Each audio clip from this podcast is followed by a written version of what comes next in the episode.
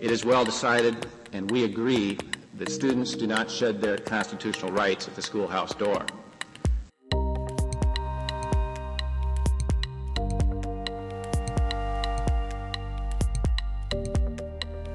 However, it is equally well decided that those constitutional rights will be administered in a way that is sensitive to the school environment. Welcome back to episode four of the High School SCOTUS podcast, where two teenagers and their legal scholar guests talk about how the decisions of the Supreme Court, in the words of the Constitution, play out behind the schoolhouse gate. I'm Elise Fenner. And I'm Hannah Swarboff. In episode four, we'll be taking on a kind of heated and definitely politically relevant topic. This is our last episode on the extension of students' First Amendment right to free speech. So we thought it was time to focus not on student speech, either voluntary or mandated, but educational speech in some ways the books and curriculum that schools make available to students. What do students have access to? Can schools ban books from school libraries? What control do schools have over what they teach? Most importantly, when can students and parents step in, and whose job is it to decide these questions? So, to actually examine those questions, first we're going to look at Island Trees School District v. PICO, which is a Supreme Court case that overruled the school board's decision to ban certain books from the school library. We'll then examine how PICO's modern day influence and how the case has been interpreted by lower courts. The meat of our episode will be two conversations with experts on the subject. First, we'll speak with April Dawkins of the Library and Information Science Department at University of North Carolina, Greensboro. Professor Dawkins has written extensively on intellectual freedom, incorporating diversity in literature, and how school librarians select books. So basically, just to sum up what Elise said, she's incredible. Then we'll be joined by Emerson Sykes, a senior staff attorney with the ACLU's Speech, Privacy, and Technology Project. Mr. Sykes is an expert on First Amendment free speech protections and the role that schools play in broadening or limiting students' worldview and their understandings of history. We know you're all here to hear their voices, so we're going to skip our word of the day and move straight into a quick discussion of PICO and similar cases. So in 1975, three parents attended a Parents of New York United conference about education legislation in New York. The conservative group gave the parents a list of objectionable books, that's in quotes, and they discovered that 11 of those books could be found in the library at either Island Trees High School or Island Trees Memorial Junior High School.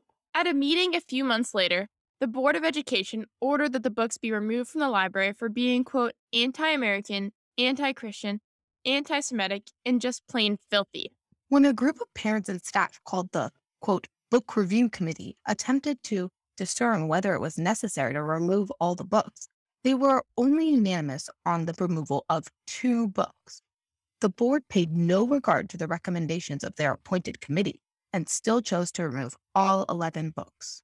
The district court and circuit court were split on whether the books were removed because of their educational value.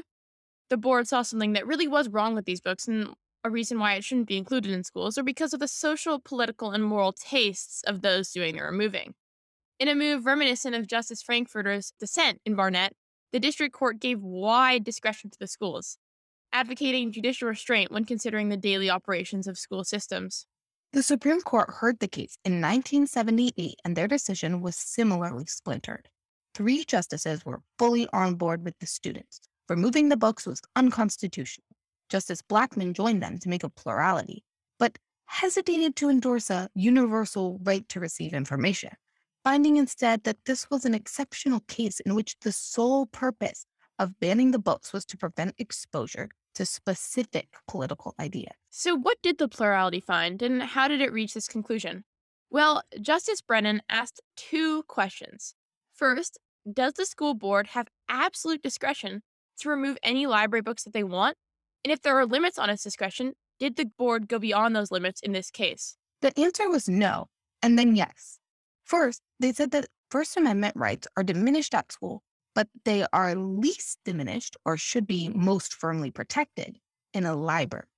While a school might have absolute discretion over the curriculum it teaches, it doesn't have absolute discretion over the books that students can access in the school library. In the First Amendment, the plurality said, doesn't just protect a right to voluntary speech, as in Tinker. or a right to opt out of speech, as in Barnette. Also promotes public access to discussion and the proliferation of information. In light of these guiding tenets, a school library can't be under the total control of the school board. Okay, sure. But shouldn't schools still be able to ban books that are like vulgar or lewd or indecent, just like they can restrict vulgar, lewd, and indecent language? Well, yes. The court in Pico found that the banned books were selected to advance a specific partisan or political motivation rather than an educational one, like banning really vulgar language. At best, the selections were irregular or ad hoc. They didn't set out to achieve one educational purpose, but rather to weed out specific viewpoints and perspectives.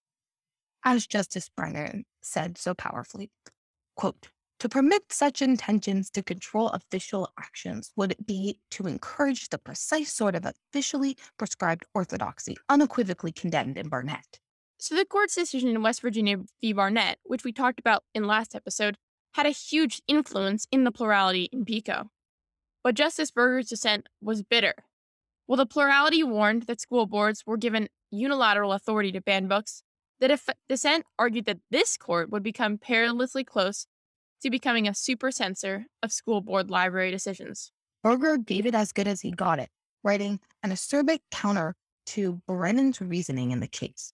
He said that the case asked the court to consider, first, whether local schools are to be administered by elected school boards or by federal judges and teenage pupils, and second, whether the values of morality, good taste, and relevance to education are valid reasons for school board decisions concerning the contents of a school library. Burger might have lost decisively at the time, but PICO, according to the 11th Circuit in ACLU versus Miami Dade County School Board, means really not that much. Four justices agreed that the PICO books needed to stay. Four thought they could be removed, and one justice reasoning stopped before answering the constitutional question. Since the justices really reached a standstill, the decision couldn't be considered precedent, that court said. What are we talking about? The Miami Dade School Board removed Vamos Cuba, one edition in a series that offered generic observations about traveling to various countries from their library. The 11th Circuit was not bound by the PICO holding and determined that the book had unmistakable factual errors and ignored the reality of life in Cuba. The court criticized the book for covering up, quote, that the people of Cuba live in a state of subjugation to a totalitarian communist regime. The district court found that schools couldn't remove a book just because of perceived inaccuracies. That gave the schools far too broad authority. But the circuit court concluded that a preference in favor of factual accuracy is not unconstitutional viewpoint discrimination. Between 2000 and 2009, the Harry Potter series was frequently challenged because Christian families claimed that the nobles glorified witchcraft. In a 2003 district court case, Counts v. Cedarville, a group of parents convinced the school board to require permission slips in order to check out any of the books in the Harry Potter series. This time, the district court found that such a regulation violated the students' First Amendment rights. The three board members that voted to enforce the restriction could not cite specific ramifications of allowing unfettered access to the books and could only speculate that the books might cause some sort of delinquency or disobedience in the future, a defense which is clearly indefensible under Tinker. The members also felt that the books promoted witchcraft, which they classified as religion, proving their intention was to target specific viewpoints and ideologies. So, yes, the Supreme Court said in Pico that a school board can't remove a book just because it objects to the opinion promoted in the book. That violates students' First Amendment rights. And in cases about Harry Potter, it seems clear that students should get to read the book. But as the line between what is removed to censor ideas and opinions and what is removed to create a suitable educational environment grows more opaque, Pico's plurality is diluted.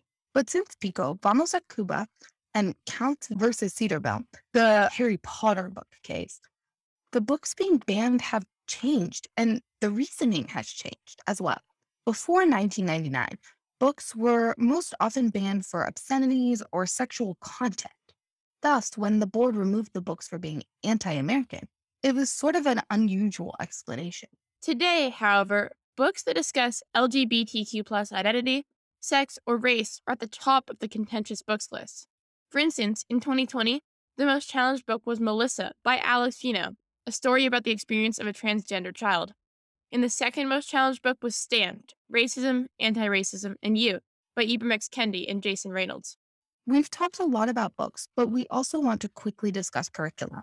We are going to touch on Supreme Court cases about curriculum that violates the Establishment Clause, i.e., that endorses religion, but we will give a super duper brief primer on a recent case decided by the District Court of Arizona.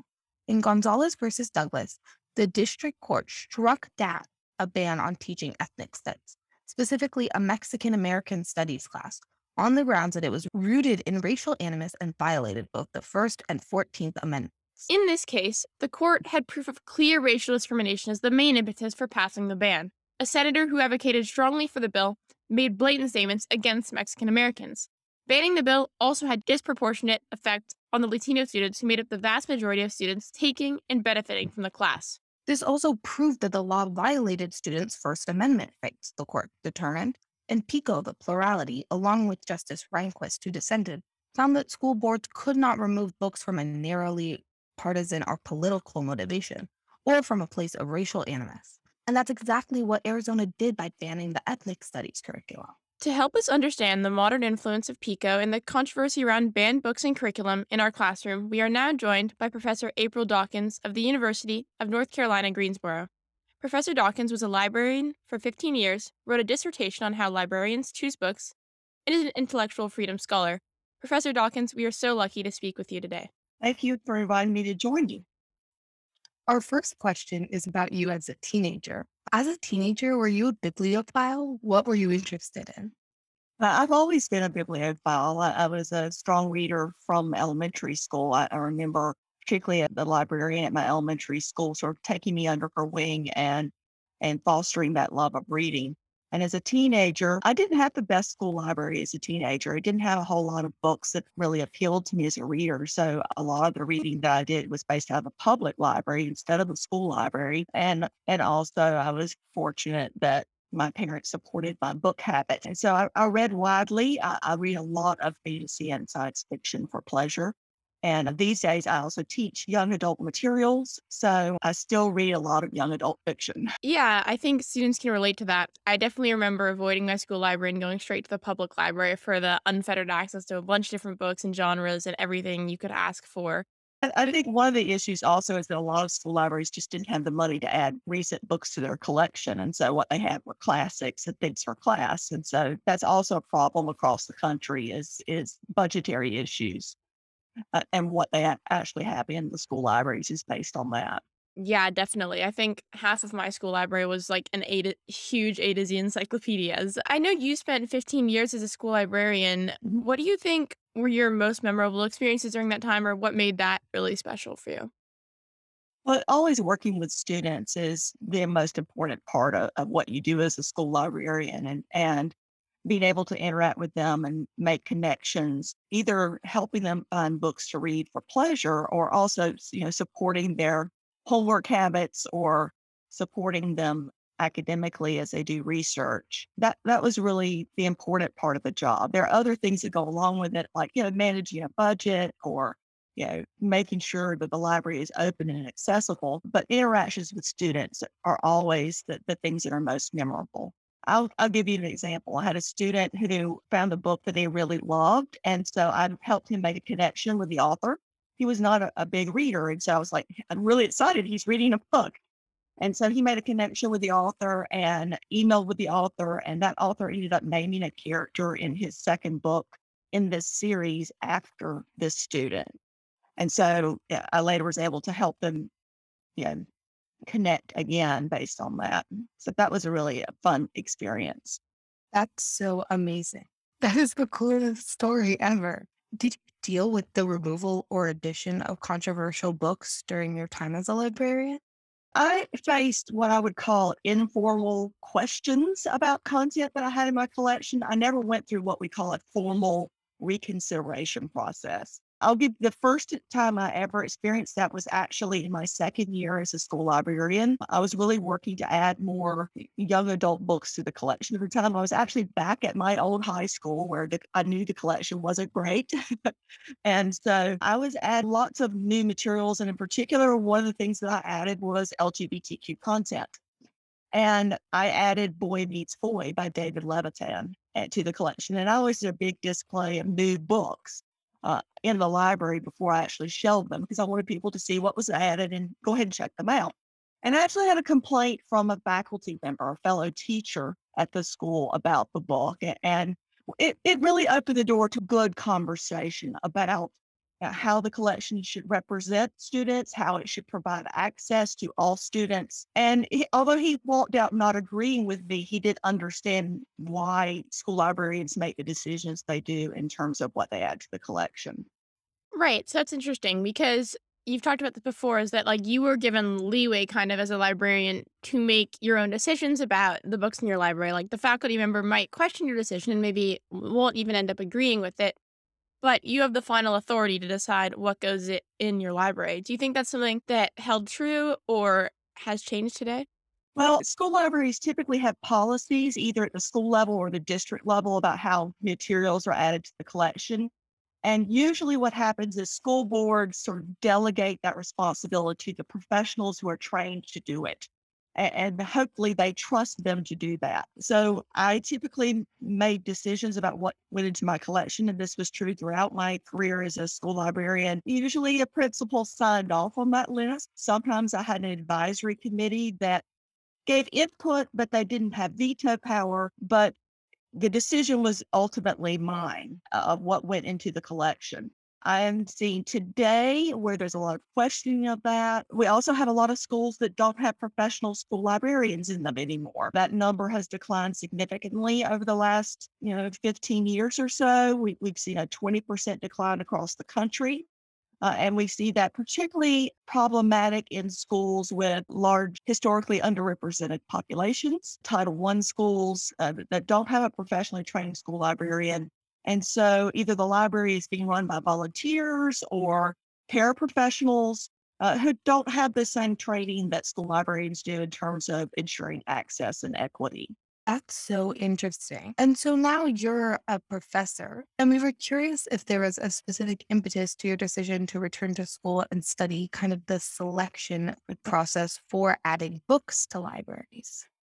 Well, one of the things that is important to me is this whole issue of access and equity. And part of that process is what school librarians choose to add to their collection or choose not to include and add to their collection. And this has been a, an issue that's been around as long as there have been libraries. I mean, we've had you know controversial content and people questioning what goes into a collection and you know what does it mean to serve the public in a school setting as well as sort of a public library setting. So this is something that I saw as an issue that is ongoing. It's not going to go away. It sort of seems to happen cyclically. You have sort of hot points in our history where censorship occurs or challenges to materials occur. And so I really wanted to focus on the issue of censorship. And then that sort of turned into the focus on policy. And so how does policy guide decision making? And then also policy implementation is important. You can have a policy on the books, but then, then if people don't follow the policy, then that is a, even a bigger issue. And that's really sort of where the legal side of things come into play is when it is the failure to follow policies and follow due process. I want to talk about the legal side for a second because I think it's easy to talk about, you know, equity and access without thinking about, you know, how can we defend this on the legal side. So mm-hmm. do you think is the First Amendment a big defense for freedom to access and yeah. freedom to receive information? Yeah, so the, the First Amendment is the cornerstone of that. And people are like, what do you mean the First Amendment? It doesn't say anything about access to information or it, but freedom of speech is, is where it's, it's rooted in. And it's the idea that eh, to make informed speech, therefore we must be able to access information to, you know, to speak with some authority about anything. And it also has to do with the distribution of information. So part of that is distribution of ideas and pamphlets and things like that. Therefore, you have to have access uh, to that information. So, so the right to receive information has been around a long time. And, and really, this became significant in the 60s. Justice Brennan talked about this in a decision in 65, which dealt with the postmaster. So it had to do with the post office and, and dissemination of ideas. But that's really where its strength has come from. And it's really been sort of understood from that point on as being very much tied to the First Amendment freedom of speech. Yeah, continuing on this trend, what precedent did the Supreme Court case PICO set for when books can be removed from the classroom? And does this precedent actually impact reality on the ground? So PICO is an interesting case. I mean, it's the only case dealing with school libraries that's gone to the Supreme Court. Uh, in 1982 is when they heard it. And in that case, the Supreme Court um, did rule in favor of returning the books to the shelves and uh, sort of supporting this idea of access to information. But every single justice wrote an opinion on it. it usually you have a majority and a dissenting opinion, but then they all decided they wanted to weigh in on this topic, which has somewhat muddied the waters in terms of what's the important thing. But sort of two basic ideas come out of PICO that have been been subsequently used in later cases that have gone to district courts and, and, and appeals courts. Uh, but the, one is that, that school boards have to follow their policy. Uh, they have to follow due process. They can't just sort of preemptively remove materials without following their own procedures. And the idea is that if you don't follow your process, then that sort of gives a little smell to the whole decision. and the other thing is is that they can't make decisions based on sort of disagreement with the content that they they have to not be discriminating against a specific viewpoint. And so that sort of viewpoint discrimination idea comes out of PICO and gets straight from some other later cases. But the whole idea is if their intention, and so the, the question is this use of the word intention, if their intention was to suppress a specific type of content then that's tainted. It taints the idea of, of why they're wanting to remove it. And when they don't follow their due process, it sort of hints at this idea that their intent was wrong. And then other cases have sort of uh, built on that. I think one of the issues we have here is it talks a lot about books have to be educationally suitable and can't be pervasively vulgar, which are terms that are squishy, is what I call it. They're open to interpretation. And so that is where a lot of the controversy comes into because I'll, I'll, hear complaints about content of a book and, and they'll say, this is explicit or this is pornographic. And I, am like, I don't think that word means what you think it means because if we're using legal definitions, it's not what they think it. So it, it's a, PICO is what we rest a lot of things on, but the case itself and the write ups about it and, and the opinions about it didn't make it easy to bring to court. I think that's really interesting because I got a similar read of PICO in that, you know, it did establish a baseline right to have books in your library and that books can't be banned because they have a specific intent to push away certain viewpoints or ideas on a partisan or political basis, and especially with racial animus. But I think the interesting thing for me about PICO is that the lower courts have interpreted that you know, if you're trying to remove things that might not be true, like fact finding, or if you think something doesn't advance educational values, you can also remove it. And those everything related to that just seems very ambiguous and open to interpretation. Do you feel the same way? Yeah, uh, that has been the big issue is one is one person's definition of vulgar versus another. And and the other thing is that a school library is different from say classroom content. So classroom content, you want it to be educationally suitable and, and support the curriculum. But the library, the school library is different because it is a place of voluntary inquiry. And that's the phrase that I like to use and, and has been cited. Is the idea that the school library is not just about the curriculum. It's also about you know, students exploring what they want to explore. And therefore, there should be more leeway in what is in a school library collection than perhaps what is in a classroom curriculum. And then sort of the same standards don't quite apply in the school library compared to what might be supplemental reading material in a classroom setting. Thank you so much. What have you seen kind of changing over the past year or two? Who are these complaints most frequently coming from and about what books? Well, we sort of see a couple of trends in the books that are being challenged right now. A lot of some of it has to do with politically motivated lists of books that have been created um, by leaders in positions of power.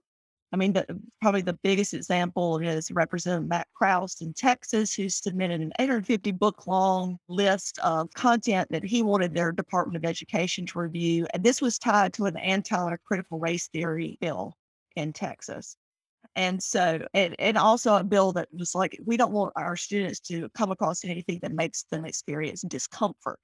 And so these books on that list were a wide range of topics. They weren't just dealing with racism and other issues. They also dealt with sexuality and sex education and, you know, all kinds of different things. In North Carolina, our lieutenant governor came out and spoke. He had spoken a lot about LGBTQ books, and they were LGBTQ centric.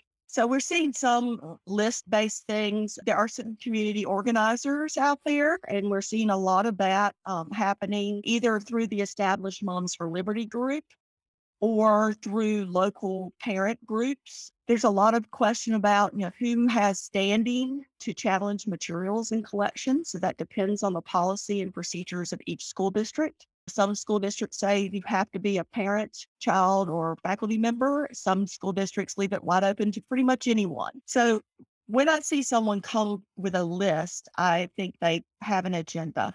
if they come with a complaint about a specific book, then it's usually because they're you know they're concerned about their own child but my worry about all of this is we talk about people's rights parents do have the right to control a lot about their own children but when they want to extend that right to protect everyone's children and that's how they phrase it, i want to protect all the children it, that then begins to infringe on other parents rights and that is other children's rights I think it's an interesting shift that you've even been noting yourself from when you started as a librarian and the decision really rested with you to include books in your library. But now we see legislatures and individual politicians taking up this issue and, you know, bringing forward these are the lists that we think should be removed from schools. This is what we think content should be like in our school libraries. Why are they taking up this issue and what detriment does it have to students and to school libraries? I think that it's part of the sort of overarching culture wars that we're involved in right now about, you know, what where sh- where should we be moving forward as a society? We're becoming a more diverse society, and that makes a lot of people uncomfortable. And so I, I think it's become sort of a political talking point. I'm going to protect your kids. I mean, it was it worked for Virginia's governor Youngkin in his election campaign. He, he was like, "I'm going to go into schools and I'm going to stop this." So I think in some cases it's a political point a lot of it has to do with the, the culture that we're currently in in terms of the uh, impact that it has it's sort of the overarching theme of we don't trust educators you know we've sort of had this huge shift from the beginning of the pandemic where you know they're lauding educators for all the work they're doing to try to reach kids and support kids in their learning while we were remote for a while. But now it's uh, it's sort of a backlash against educators. It's also, I think, part of sort of an anti-intellectualism movement in the country of wanting to control what people know and learn. And what impact does it have? I'm afraid that students who have been marginalized in the past are going to be marginalized again, that they will not see themselves in, in the materials that are in our collections, that the rallying cry will be, well, they can go to the public library or they can go to the bookstore and buy these materials. You know, we don't need want them in our school library, which I think is a false argument because, you know, we have many communities that have no bookstores. We have many communities that don't have public transit for students to get to public libraries. So if we're going to talk about equity of access, then they need access in their school library to all this content.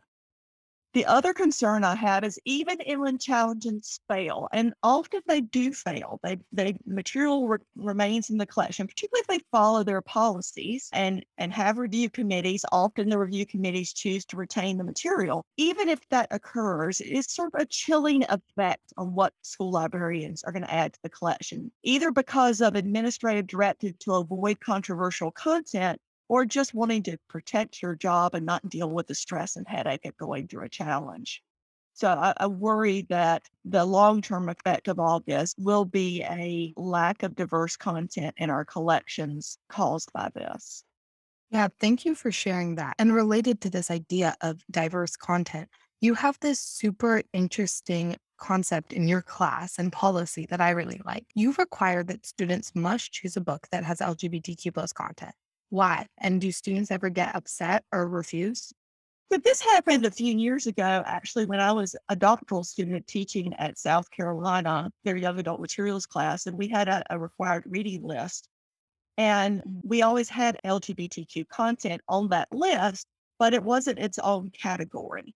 And so what I found was that I had school librarians in the class or future school librarians who were avoiding that content and and were pretty open about avoiding that content because they they didn't agree with it. And and that's one of the things as school librarians that we do, and, and as part of our sort of code of ethics as librarians is that you know we don't have to agree with all the content we put in our collection. It doesn't mean that we you know we support all of it and we want to create you know, that, that diverse collection. So the decision we made was we're going to have a whole category that's LGBTQ, and we want to you know require our our students, and these are you know, adult students. Most of them are you know 22 to 65. You know, they, they range in age. Uh, because they're graduate level students to read a book that have LGBTQ content. And I will say that the majority of the students who read that come away saying, I didn't think about it this way. I didn't realize the challenges that LGBTQ students face. And so it sort of opened their eyes. Now, I've had a few that have still been super uncomfortable with it, but they've all read it. So they have you know, done that. And they've seen the the need to have it in the collection. And so that's really the, the purpose behind it is we want to make sure that our school librarians are prepared to represent all of their students in the collection. And, and that's why we sort of force their hand. and you know, it's some of the strongest literature out there today. I think what you're saying really hits on a certain point in that it feels like sometimes people that are advocating for the removal of books haven't even read the books themselves and don't really know what the content has. Like I was reading a case about Harry Potter books being taken out of libraries, but that you know the board has hadn't even read a Harry Potter book ever, if in years. Um, yeah. So, what impact does that have when people that haven't even read the books are making the decisions? I've been sitting in a lot of school board meetings and listening to to people complain about books and I've listened to school board members and, and, quite often what they are doing is pulling excerpts from a book. I mean, they're passing it around through social media and it's just, you know, this short paragraph from a book and then that becomes the basis of the complaint. And, you know, anytime you take stuff out of context, it becomes more inflammatory. you don't get all the other things in that that are related to that that incident or whatever it is in in the book that they find objectionable which is why you know in many cases when we have a formal complaint filed there's often paperwork involved with that and we ask them you know have you read the book in its entirety? And sometimes the the complaint will not be accepted if they say no. We want you to read the whole thing that's also when a review committee should read the book in its entirety. And so I, I think that's also part of what distinguishes young adult literature from adult literature is that often, although there are tough topics dealt with in young adult literature, almost always there is this sense of hope, this sense of learning from you know the experience the sense of, of growth that occurs in the book and you miss that if you only look at the excerpts and the excerpts are really charged because it's it's some of it's really tough to read, particularly those books that are geared towards 17 and 18 year olds. So taking it out of context is a, is a big problem. And I was sitting on that school board meeting two weeks ago, and the school board was talking about it. And I was listening to school board members argue with each other about whether or not they should judge a book as a whole instead of just from the passages. So it was an interesting conversation. Yeah, that is really interesting. In an ideal world, what would students see in their school library? Like, what's your dream school library that every child in America should have access? Uh, I, I think in an ideal world, students would see themselves in the books that are in the library and, and all the different content, not just you know, print books, that they would also see a world that's different from themselves in, in the collections that they are exposed to. Because you know, we want to expand their knowledge and their ability to interact with everyone around them. I would like to see collections that are current, that are well maintained. You've got a professional librarian there who can provide readers advisory and talk with students about the books. You know, eh, there's a couple of key things there. You've got to have the budget for it. You've got to have the staff for it. And I would hope that these libraries are open and accessible and that students are using them and enjoying both the space and the materials in them. Hannah was very optimistic, and I don't mean to turn that back around, but I want to ask what is it okay for us to remove from school libraries? Is there a line that we can draw between saying like, you know, this is vulgar because it has X amount of swear? Like I know we can't do that, but how do we draw the line between when it is something that's just like one little instance or encapsulates the whole book and how do we draw that line? I think that that's a great question to ask because there there's not a line. I mean, we're not going to say after the fifth curse word, then that book is banned. That that's not going to happen. I, I, think we look at um, a couple of factors. I mean, if you look at our selection policies, that should guide the decisions we're making about what to include. We don't make decisions about what to exclude. We really do it from a, a point of inclusion instead of exclusion. And so school librarians who are professionally trained make these decisions based on, you know, who's in our school and do we what do we have to represent them in the collection. Uh, so that's maybe that may determine what languages are there. We're also going to make decisions about age appropriateness. And uh, a lot of this has to do with we look at reviews from lots of different sources of the books that we're considering to add to our collection. And I want to include as much as possible and what my budget allows me to include. And, you know, when the budget comes into play, then often what will happen is controversial content might not be included because the budget is so limited. So you want to go with the safe choices that are not going to get challenged because if the book is challenged or removed from your shelves, then you've now wasted that money. And so that becomes an area of concern as well. And, and that that worries me in this whole sort of self censorship possibility we have because of the challenges taking place. But there's not a clear line. I mean, sexuality is fine in a high school book. You know, that that is you know, perfectly okay. LGBTQ things are fine in elementary books, but they're not going to deal with with sex. they're going to deal with gender issues at, at the elementary level. So, you know, age appropriateness is important, although that term gets thrown around a lot. But we have to remember that our schools serve a wide range of ages. And so if you're in a school that's kindergarten through fifth grade, what a fifth grader reads may not be appropriate for a kindergartner, but we still have to have the material for both groups of kids. Middle school is the hardest uh, because sixth, seventh, and eighth graders, I mean, 12 to up to 14 or 15 year old, uh, those are very different ages. And so middle school becomes sort of almost like sort of a battleground about books because you know, what's appropriate for a sixth grader, well, really what's appropriate for an eighth grader doesn't really serve every sixth grader, which is why the library is a place of voluntary inquiry because if a sixth grader encounters something that makes them uncomfortable, then they should turn that book back in. And that's part of you know, having a professional librarian there to have those conversations to guide people to to books that are the best for them at that point in time. So for students who are listening, not to keep being the optimist, but I'm okay playing that role. Students who are listening and want to be able to continue to access the best books possible for their age, what can students do to ensure that they have access to reading and books? And what should teachers do to help make sure their students can read widely? I love this question. I think students need to be activists. They need to be aware of what's going on in their community. They need to know if there are challenges to materials to their collection. Yeah, I encourage them to use their libraries.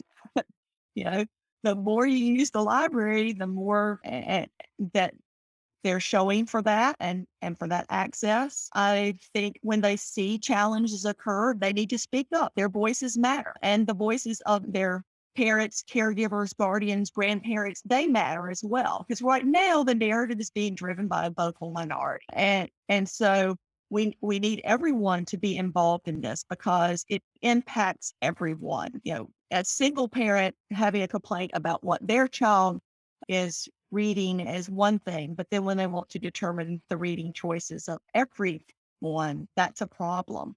And so we need students to stand up for their rights. And you do have rights. You have the right to access information, you have the right of free speech. And I find that school boards really respect it when students stand up and speak in front of them and advocate for what it is they want and they need. And teachers can do the same. I think this is impacting a, a, lot of teachers, particularly social studies, our history teachers, and our English teachers, with the, particularly with the types of books that are being challenged in the curriculum. And so we don't want to uh, not teach history, which you, know, you have to teach all these really difficult concepts in history.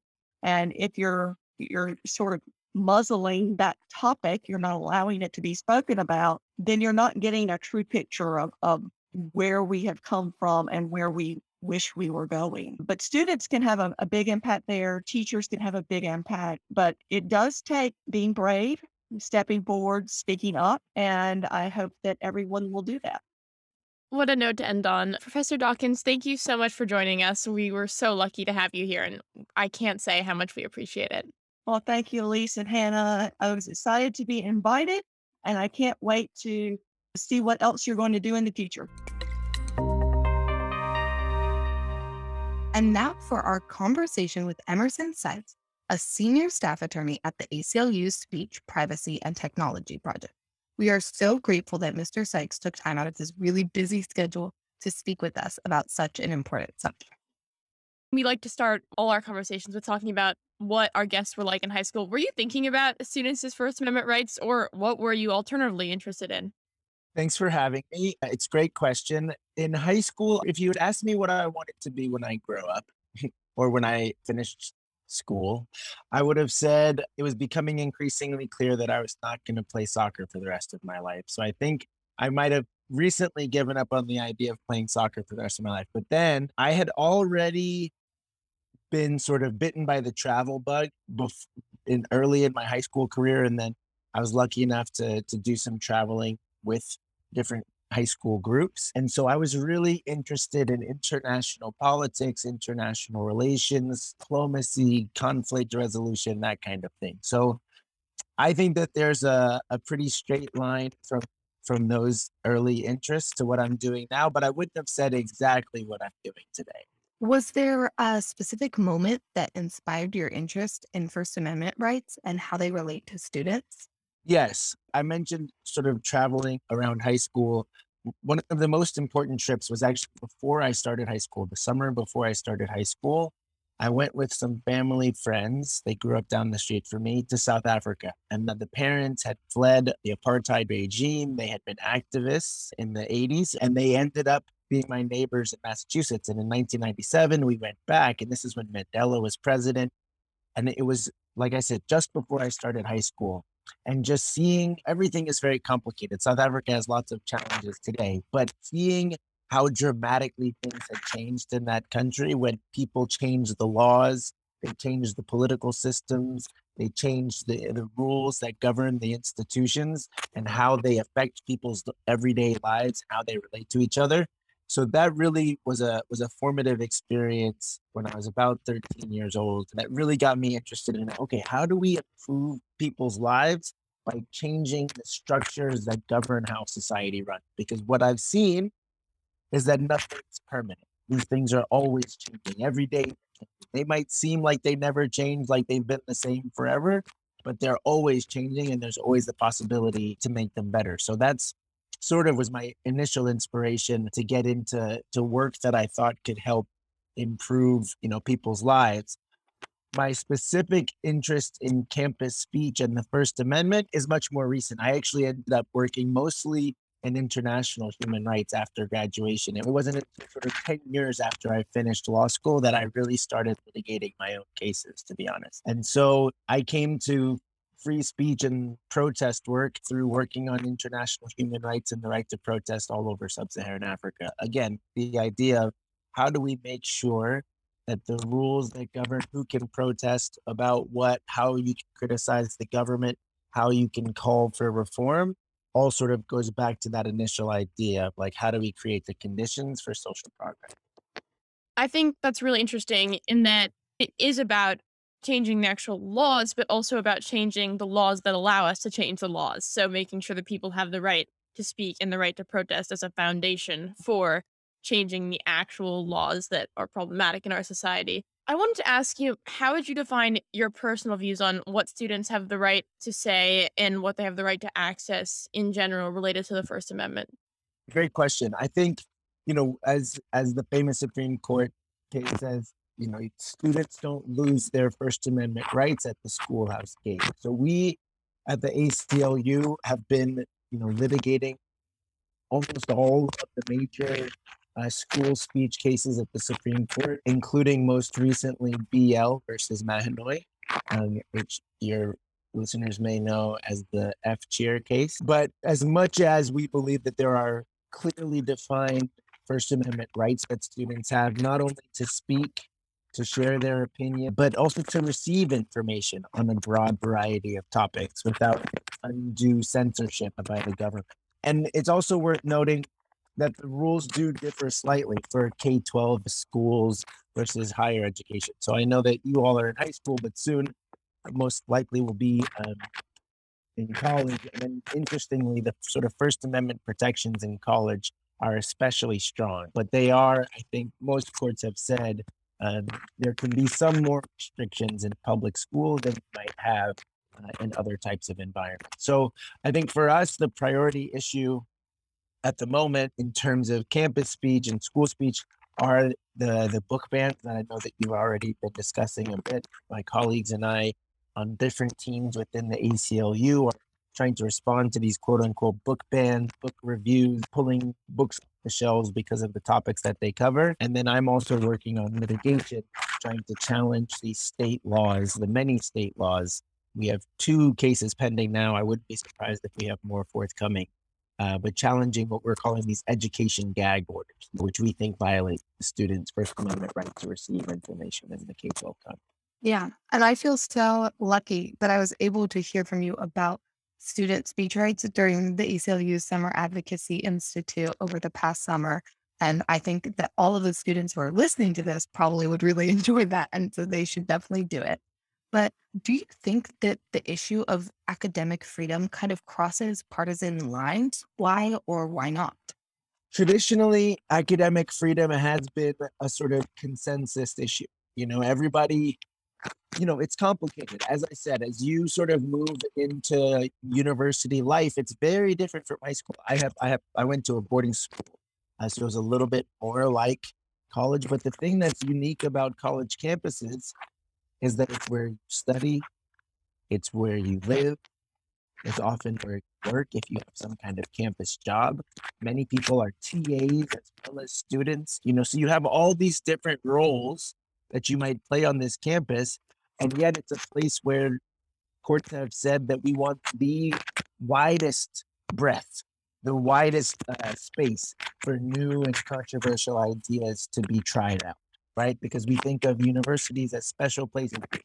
One, because they're filled with adults, even the students are adults. And two, it's uh, the idea that our democracy relies on robust discussion and innovation within our institutions of higher learning. So I think, you know, academic freedom has been an area where, you know, left and right have agreed, though, you know, at different times, you know, different kinds of speech is particularly disfavored by those in power. And so you're always going to have the battle lines around what is the speech that the people in power don't like. And for us at the ACLU, it's a bit about, you know, when lots and lots of people are upset, you, you know, legitimately upset, part of our role as an organization that's been around for 100 years trying these cases is to say, look, we understand these concerns, and here are some of the reasons that don't want to necessarily give the government more authority to regulate what people can and can't say. Uh, there's all sorts of other ways that we can address some of these issues. So, you know, I would say yes, academic freedom has been a, a sort of traditional area of overlap and sort of bipartisanship or nonpartisanship. But I will say that this current effort to limit academic freedom, to limit what is taught in schools, contrary to all of the evidence from the educational research, is a highly political, highly politicized, highly partisan endeavor. And it's coming primarily from state legislatures. It's not even coming from educators. It's not coming from school uh, district officials who are lifelong educators. It's coming from politicized school boards and state legislatures who are looking to score political points, but at the expense of, of children's education and adults' education. We talked to Professor Dawkins about this briefly, and she was a librarian for 15 years, and she mentioned, you know, I used to have a lot of leeway and authority to make the decisions that I wanted to make about what books are in my library, but more and more we're seeing that legislatures and school boards are making those decisions or making challenges to books themselves. What do you think is the impact when the power is taken out of educated professionals to make those decisions and given to basically politicized politicians? The fundamental question, right? With all of the First Amendment questions, it's a matter of who gets to decide, right? And so the, the main issue that we've always taken up is we don't want to give the government too much power to decide. Now, in a situation where it's a public library, the librarian themselves might be sort of functioning as the state in some ways. But I think, you know, on the one hand, the government has significant leeway to decide what books to put in its libraries and what topics to cover in public schools, right? I can't cover every single thing exactly as everyone would necessarily want, right? It's got to make some choices to include some things, not include other things. So there is some inherent discretion that is left up not just to, to teachers and, and individual librarians, but also to districts and d- departments of education to craft cur- curriculum, right? You don't really want judges dictating the specifics of exactly how each state should craft its curriculum. That's outside their area of expertise. But we do think that in certain circumstances where the legal phrase is there's no reasonable relationship to a legitimate pedagogical interest. Right. So there has to be at least, in order for the state to limit students' access to information, there has to be some reasonable relationship to a legitimate pedagogical interest. Right. Which is not that high a bar. But where it's clearly cutting and pasting these vague, overbroad provisions different statutes, trying to you know, outdo your colleagues in another state for how restrictive and how draconian the bill you can make a, to make a political point. And again, it's contrary to the evidence that says that providing comprehensive, inclusive education to students that provides a variety of perspectives most state departments of education, in fact, require this already. And it's the legislatures who are now saying, no, you can't talk about race. You can't talk about gender. So we think that even though there is some inherent discretion for state officials to craft their curriculum, they can't limit speech for no good reason. So, connected to this, what are the legal issues that we see raised by book bans? And what is the legal foundation for the complaints that people are bringing up? So there's two related legal issues. For the book bans, the question is when removing a book, when removing access or substantially limiting access by putting it behind the desk, requiring a sign-in sheet to special access, in, in some way removing access, removing easy access to books that have already been purchased. Again, not every library can be required to carry every single book the decisions about what books to buy are, is different than which books will be removed. And the question is if you're removing a book from circulation, if you're essentially removing access to these ideas, it can't be purely for a viewpoint based reason. It can't be just because you don't like the ideas inside. You know, there are there may be other reasons to remove a book, but it can't be for purely political or partisan reasons or because you don't agree with the viewpoint if it's not age appropriate, if it's not relevant, if scientific evidence has disproven it or something like that. You know, there may be other reasons that books get removed from circulation. But what we've seen right now is books being presumptively removed simply because of the topics that they cover, right? LGBTQ issues in particular, issues around race, gender, and racism. And in, in several places, we've seen the books sort of placed under administrative review which we think functionally is the same as a ban, but could be somewhat somewhat trickier to to challenge in a, in a court of law. But that is the sort of general framework for what the legal rules are that govern. Like you're you're violating someone's First Amendment rights when you remove by when you essentially ban books and and their access to them. In terms of the the bans on inclusive education, the education gag orders, these sort of prohibited or divisive concepts that are being passed in many legislatures. We bring a variety of legal claims there. And I'll just say quickly four claims we've brought in Oklahoma. One is a vagueness claim. So this is a due process claim. I know this is a SCOTUS podcast, so I'll, I'll forgive me if I if I go into the legal claims for a minute. One is a due process vagueness claim, which is actually independent of the content of the laws. It says we argue that on the face of the law, on plain reading, you can't reasonably expect of someone of ordinary intelligence to understand what is prohibited and what is not because it's so vaguely written. And, you know, this is made worse because teachers' licenses are on the line. If they violate this law, they can have their license revoked and nobody understands what it says, what it means. Right. So there are several provisions that are on their face too vague to be enforceable. They open the door to arbitrary and discriminatory enforcement.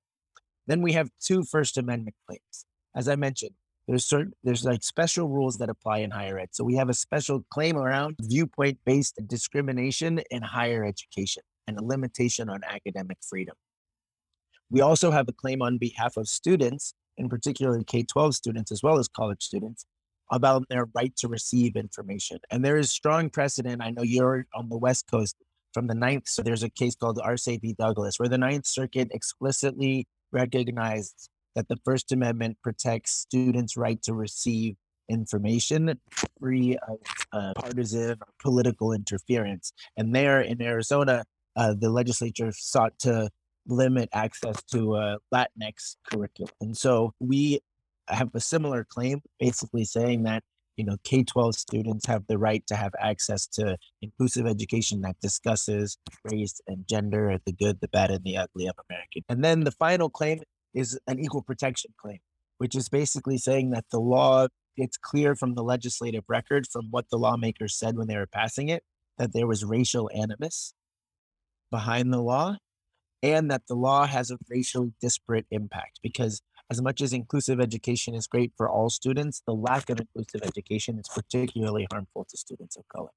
Okay, so what I'm hearing is that that largely, not totally, but kind of parallels the decision in Gonzalez versus Douglas in Arizona with the Mexican American Studies curriculum, and basically that a law both can have racial animus and disproportionate impact on certain races when it is enacted. What would you say about you know how the legal support for academic freedom and access to information has kind of been eroded in recent years, and that the standard the court set in Pico and that other courts have kind of backed might not still stand in these cases, or are you concerned that the legal support has eroded?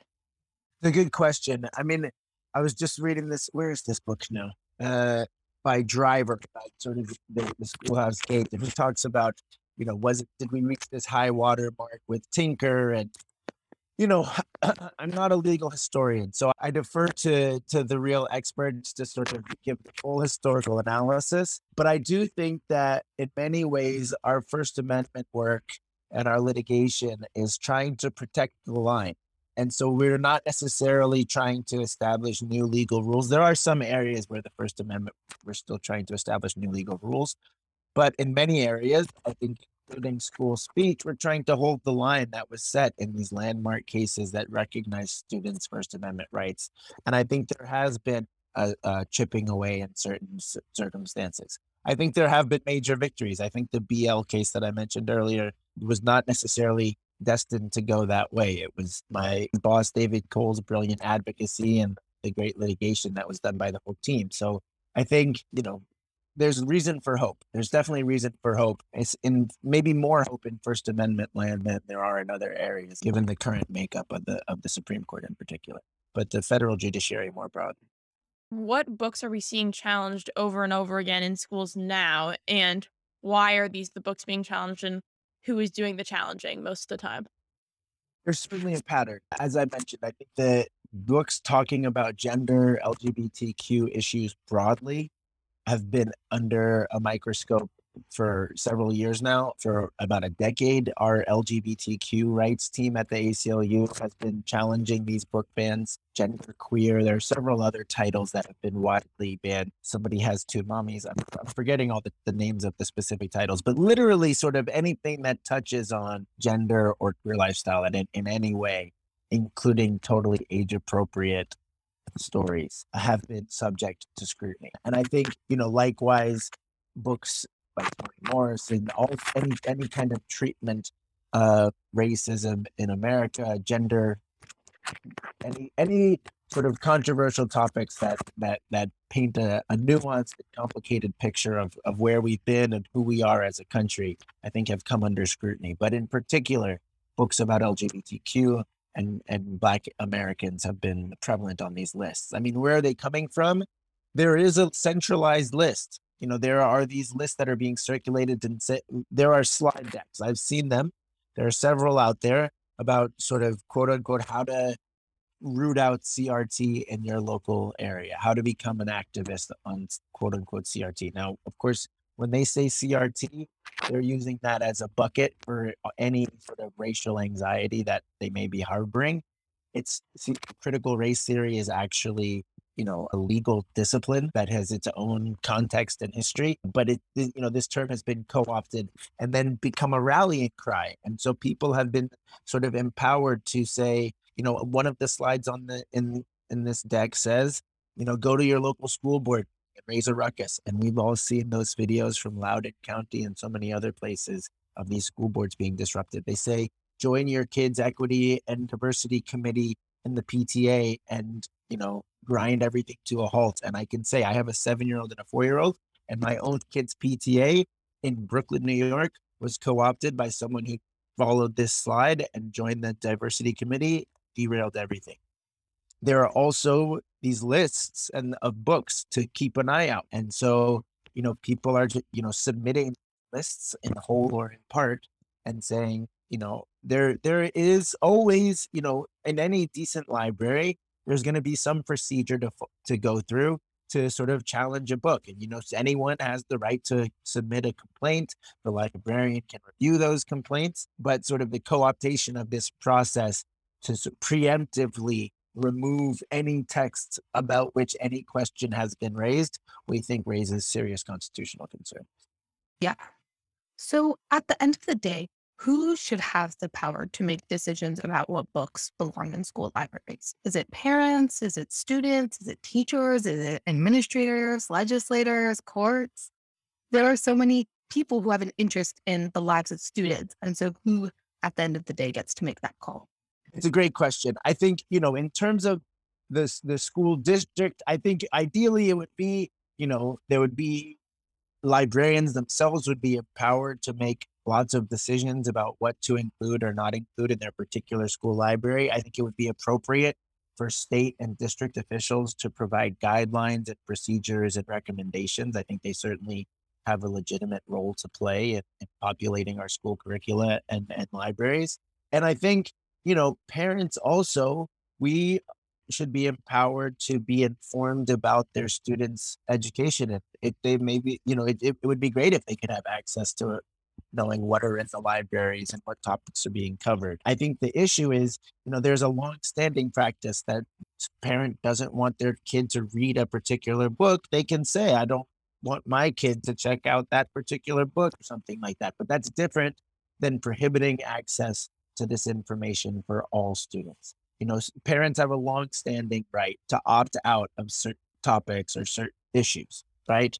But opting out is different than banning for everybody else. And so I certainly don't think we should be in a position of giving any individual parent the the power to sort of derail uh, a whole curricular endeavor.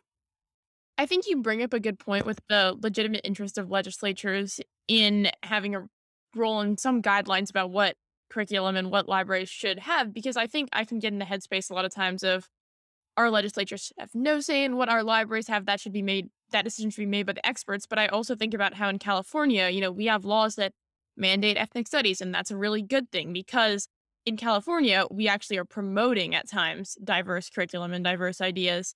But, and obviously in California, especially where I live, we don't have the type of book removals that other states are subject to. So, what should our listeners be doing to make sure they're educated and informed beyond what might be happening in their schools and in their communities? It's a great question. I mean, I think one thing is that you would be surprised where these things happen, and where, and I think where whether you're in a red state, a blue state, a place where that has passed a law or not. I mean, I'm a litigator, right? So the we have prioritized challenging statewide laws primarily. Uh, we also have a law a lawsuit in Missouri challenging a book ban in a particular school. That's not a statewide law. But in terms of the education gag orders, we've been sort of focusing on statewide policies that we can attack on constitutional grounds. But the vast majority of, of issues are arising at the school level, the district level. They are not being published on the front page of any newspapers the ACLU national office never becomes aware of the vast majority of these things because teachers are quietly changing their curriculum. The chilling effect is what we call it under the First Amendment. The chilling effect has already been widespread, even beyond the jurisdictions where there is a law or policy in place. So I think there's a lot for us all to do in terms of you know, paying attention to what's going on in our particular schools, changes that are being made to the curriculum, pressure that is being placed on teachers or administrators to avoid, you know, what's often being called controversial materials. Of course, everyone agrees that things should be presented in a in a fair and age appropriate way, but there's a difference between saying, you know, don't teach racist ideas and saying don't talk about racism. And really, what the idea behind a lot of these laws is to prohibit people from feeling like they can actually talk about racism and sexism and the role that they play in our society. On a more local level, what questions should students be asking their teachers and administrators, and how should students be making sure that the books and curriculum at their school are what they want to see and are representing not only them, but diverse perspectives and the other students at their school? I think to the extent that you have relationships with teachers, it'd be interesting to ask them what sort of pressures they're feeling, changes that they've been making. I think, as you said, just these bans on inclusive education are a backlash. I think they're a backlash to significant progress that's been made over the last few decades in terms of moving from what was for generations a, a, very whitewashed history of our country. And I think there's been significant progress made in many places towards a more comprehensive and inclusive narrative about where we came from and who we are and, and what's going on in our country even today. So I, I think you know just making sure that that progress continues and encouraging that process and making sure that your educators know how much you appreciate when they do make space for for diverse perspectives, whether it be race, gender, national origin, religion, any sort of acknowledgement of of of how complex and how how you know rich our country's history is. Uh, so I think you know for individual students to be able to support that process, which I, I think you know we shouldn't be we shouldn't be too defeatist. I think we should be proud of the fact that so much progress has been made and the fact that we can continue to push forward. Thank you for ending on an optimistic note. I know this can feel like a pessimistic subject and feel like things are going badly, but it's good to recognize the progress that's been made. I just want to say thank you so much for joining us. We so appreciate that you can make the time to come on the podcast today. Thanks so much for having me, and uh, congratulations on on so many impressive gets so far. Thank you. We just spoke with April Dawkins and Emerson Sykes about removing books from school libraries and censorship on campus. With today's podcast, we hope you learned that schools cannot completely restrict access to opinions and viewpoints in their libraries, but that there isn't much clarity on who gets to decide these questions and what the framework for deciding them should be. And this lack of clarity has allowed schools and legislatures to implement big, severe restrictions on what students can read. But we're moving on from freedom of speech in schools. In fact, we'll be back in two weeks with an episode about when students can express religious beliefs in public schools, featuring Westside Community Schools versus Mergens and Good News Clubs versus Milford Central. If you want to do some research on those cases, we recommend reading up before our next episode, or you can just let us teach you. Leave us a rating, drop us a review, and as always, for more coverage of the Supreme Court by teenagers, check out the High School SCOTUS website at highschoolscotus.com. On the blog, you can read oral argument previews, opinion analysis, and interviews with eminent legal scholars. Literally everything you need to stay in touch with the court. That's highschoolscotus.com. We can't wait to see you next time. Bye.